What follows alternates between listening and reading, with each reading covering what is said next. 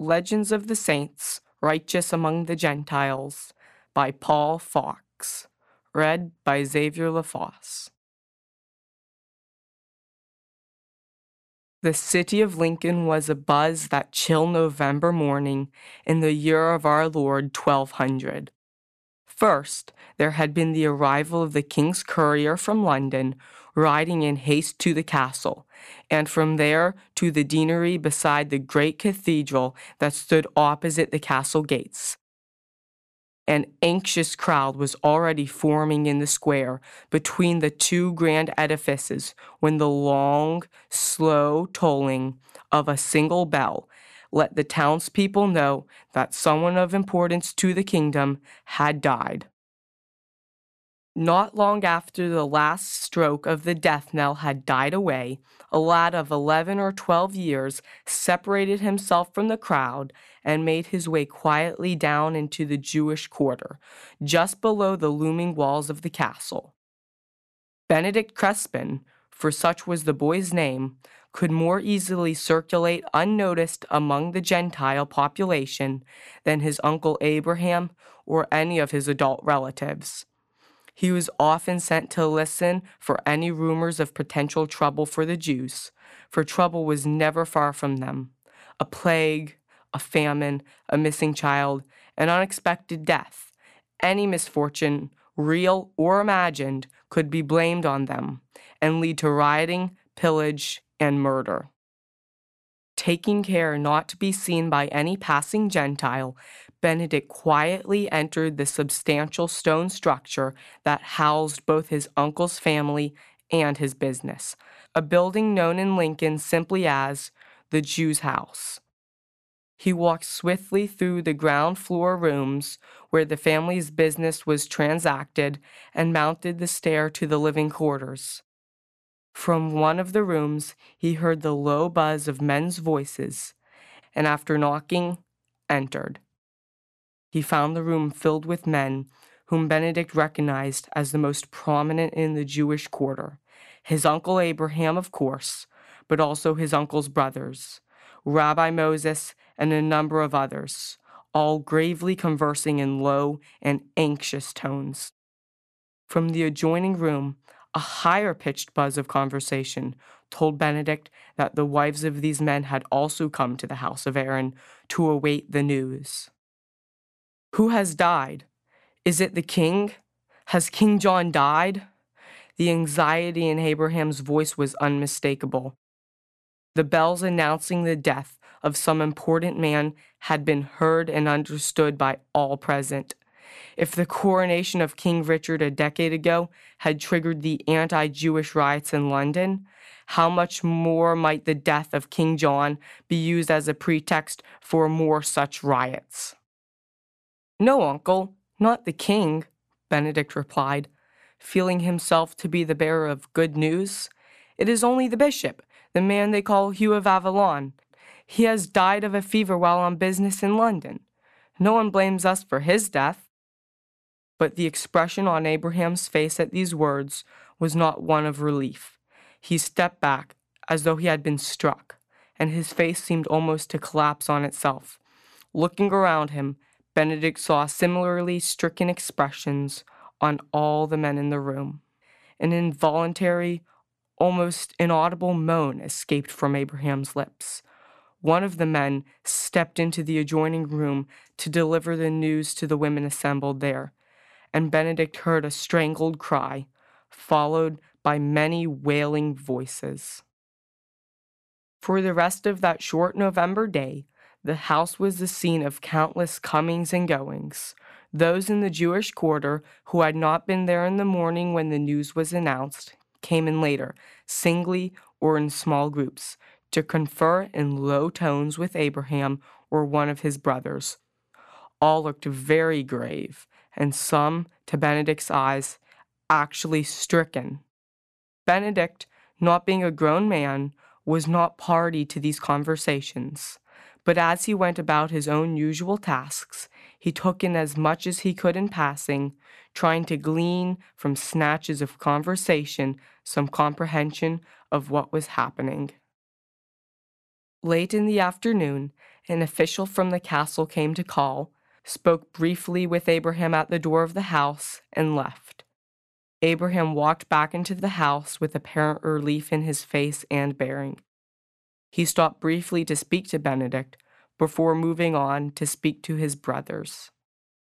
It is as you have said, Benedict, Abraham said. The officer came both to offer protection to the king's Jews in case of need and to tell me that there appears to be no need at present. No one is raising the rabble against us. Then Abraham moved on. Finally, the daylight outside waned, the business was closed, though little actual business had been transacted that day, and the stream of anxious information seekers ended. Only Abraham's brothers remained. Their wives had long since departed to attend to their children, but Benedict's uncles, Vives and Elias, stayed for supper.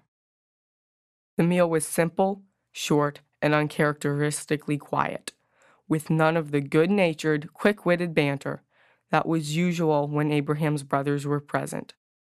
Aunt Henna and her daughters cleared away the dishes and vanished into the kitchen.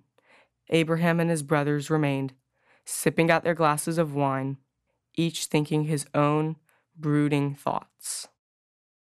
When the silence had dragged on for what seemed like hours, Benedict could stand it no longer. Uncles, he began, with respect, I do not understand. All three men looked up, startled. Whether it was that they had forgotten that Benedict was there, or that they were surprised that the boy would be so rash as to speak without first being spoken to, Benedict could not tell, though he did not sense that they were angry with him. At last Abraham responded, Speak, nephew, and tell us what it is you do not understand. You are almost a man now, and the times may demand you become a man even before you are of age. So you may speak plainly, and my brothers and I will answer you as men to a man. Abraham looked at his brothers, who all nodded their agreement. Uncles, Benedict continued, trying to choose his words carefully, hoping to live up to his temporary standing as a man among men. I have been surprised to see that the news of the bishop's death has been received with such sorrow by our people. This man was not only a Christian, he was the leader of all the Christians in Lincolnshire. It would seem that such a man would be the chief among our enemies, even more than the king. So long as we are not blamed for his death, what does it matter that this man has died? Perhaps we could feign grief when among the Gentiles, but among ourselves, why such mourning? Neither Abraham nor his brothers made any immediate reply, and Benedict began to worry that he had offended them by his frankness, even though it had been invited. Again, it was Abraham who broke the silence. My nephew, Abraham said, and his voice was filled with kindness and with sorrow. You ask well, and I do not reproach you for it. Rather, I reproach myself that you must ask, for it shows that I have neglected to teach you fully what it means to be a Jew in Lincoln, and what Bishop Hugh has meant to us. Abraham again looked to his brothers, who nodded their support. He sighed, drew a breath, and went on. You know, of course, the fate that befell your own parents and all the Jews of York. As though reciting a well learned lesson, Benedict replied, A Gentile who owed a large sum to our family's business stirred up the rabble of York, telling lies about our agent there. Abraham nodded. Uncle Vives spoke for the first time. Already there had been riots against the Jews in London after Richard's coronation, and that whetted the appetites of the Gentiles in every city for more such riots. Benedict continued. As was usual in such circumstances, the king's officers invited the Jews of York to take refuge in the castle, and all fled there for shelter. All but you, Benedict, Abraham added. I do not know what presentiment moved your mother Rebecca to send you to us in haste, but you are the only Jew of York still living today. All this was known to Benedict, of course. Indeed, The weight of that knowledge had given him a sense of gravity beyond his years. Because, Benedict finished the tale, when the rabble of York surrounded the castle, baying for Jewish blood, the garrison sided with them, and the king's officers abandoned the Jews in Clifford's tower. The leaders of the mob called out to them that they must either convert or be killed. Our people, here Benedict faltered a little, knowing that his own father, mother, and older siblings were among those trapped in the tower. Our people held out as long as they could, hoping that somehow help would arrive from the king, but no help came. In the end, here Benedict broke off. He could not bear to complete the sentence. His uncle Elias continued for him, almost as though reciting scripture. In the end, all of them embraced death, rather than any should prove to be a traitor to the God of Abraham, Isaac, and Jacob. They were faithful to the end, like Miriam and her seven sons before Antiochus the tyrant, like the heroes of Masada. Again, a profound silence settled on the room, as each of the four men thought of the sisters, the brothers, the nieces and nephews, the friends that had perished at York, while Benedict thought of the family he had lost there before he had been old enough to remember their faces. Abraham spoke up once again. All this is well known to you, he said, but in our bitter sorrow for our brethren in York, we have not spoken much of our own lot. He turned his gaze on Benedict.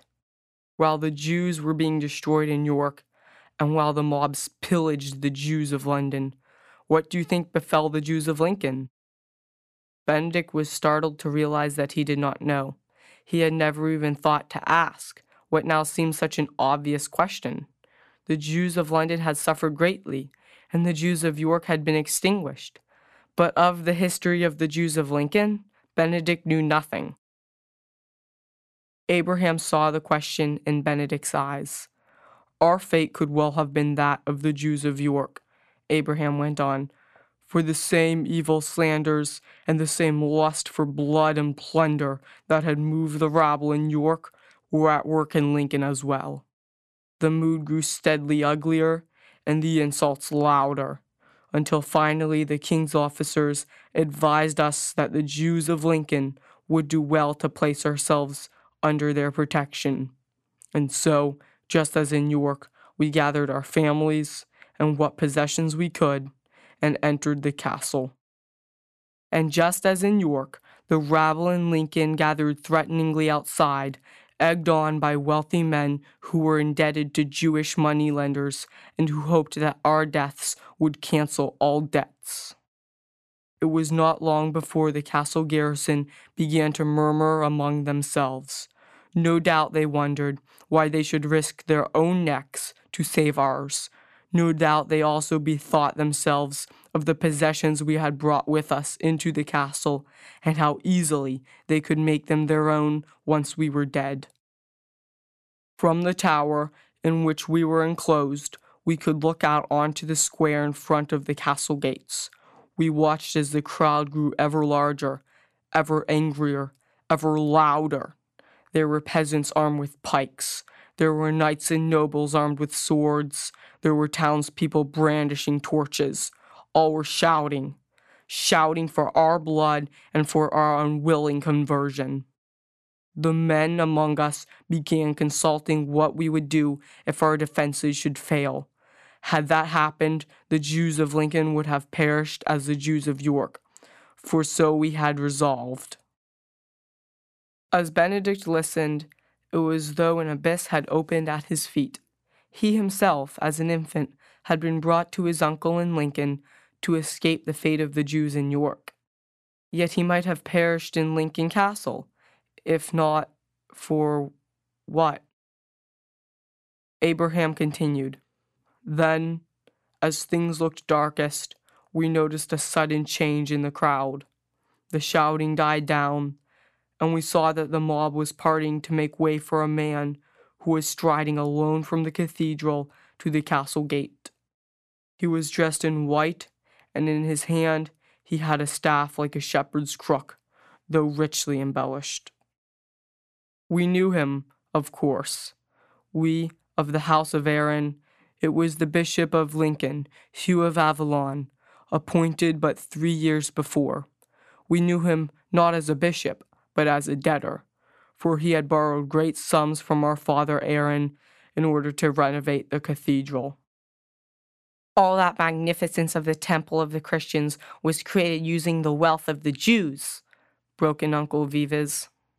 Indeed it was, Abraham replied, and for that reason it was with great dread that we saw the bishop arrive on the scene, for he knew, as every wealthy debtor knew, that upon the death of any Jewish moneylender the debts would be owned by the king, and that the king, always in need of funds, would gladly settle the debt for an immediate payment of a sum far less than what was owed. Benedict had not known this. It took but a moment for him to understand the implication. Then, if the Jews of Lincoln had perished, the bishop stood to save a great deal of money. An enormous amount, his uncle agreed. Small wonder that his arrival gave us great anxiety. For what hope for us if the bishop incited the mob against us still further, or called upon the garrison to yield? And so we watched and waited. When Bishop Hugh arrived at the gate, he turned and faced the mob and began to speak to them. What he said, we never knew. We could hear his voice in the distance, and it seemed to have a note of authority in it, and something else. I know not what sorrow, pleading. Strain our ears though we might, we could not discern the words at that distance. But the sound of his voice made us feel that perhaps all was not lost. To our wonderment, we could see that the mob was listening and becoming less a rabble and more a congregation. Pikes were lowered, swords were sheathed, torches were extinguished. And when the bishop stopped speaking, the crowd began to melt away quietly, heads lowered, almost as if ashamed they had gathered at all. The crisis was over. After some time, the governor of the castle came and conveyed to us the bishop's assurance that it was safe for us to return to our homes. The governor himself seemed to be a little dazed by what had happened. Scarcely daring to believe it, we gathered our families and our belongings, walked out of the castle gate, and made our way home to the Jewish quarter. Few of the Gentiles were about, and none taunted or molested us. Arriving in the quarter, we found to our amazement that even our homes and businesses had been spared. It seemed a miracle to us, Uncle Elias cried. We felt like the children of Israel after passing through the Red Sea. Nor does the tale end there, Abraham said. For Bishop Hugh faced down another such mob in Holland town, not thirty miles from here, and our brethren there were likewise spared. Uncle Vives spoke again. Nor did the bishop ever ask anything of us in repayment for his deeds.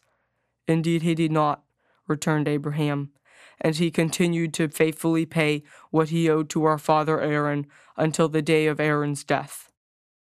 Benedict considered all this quietly.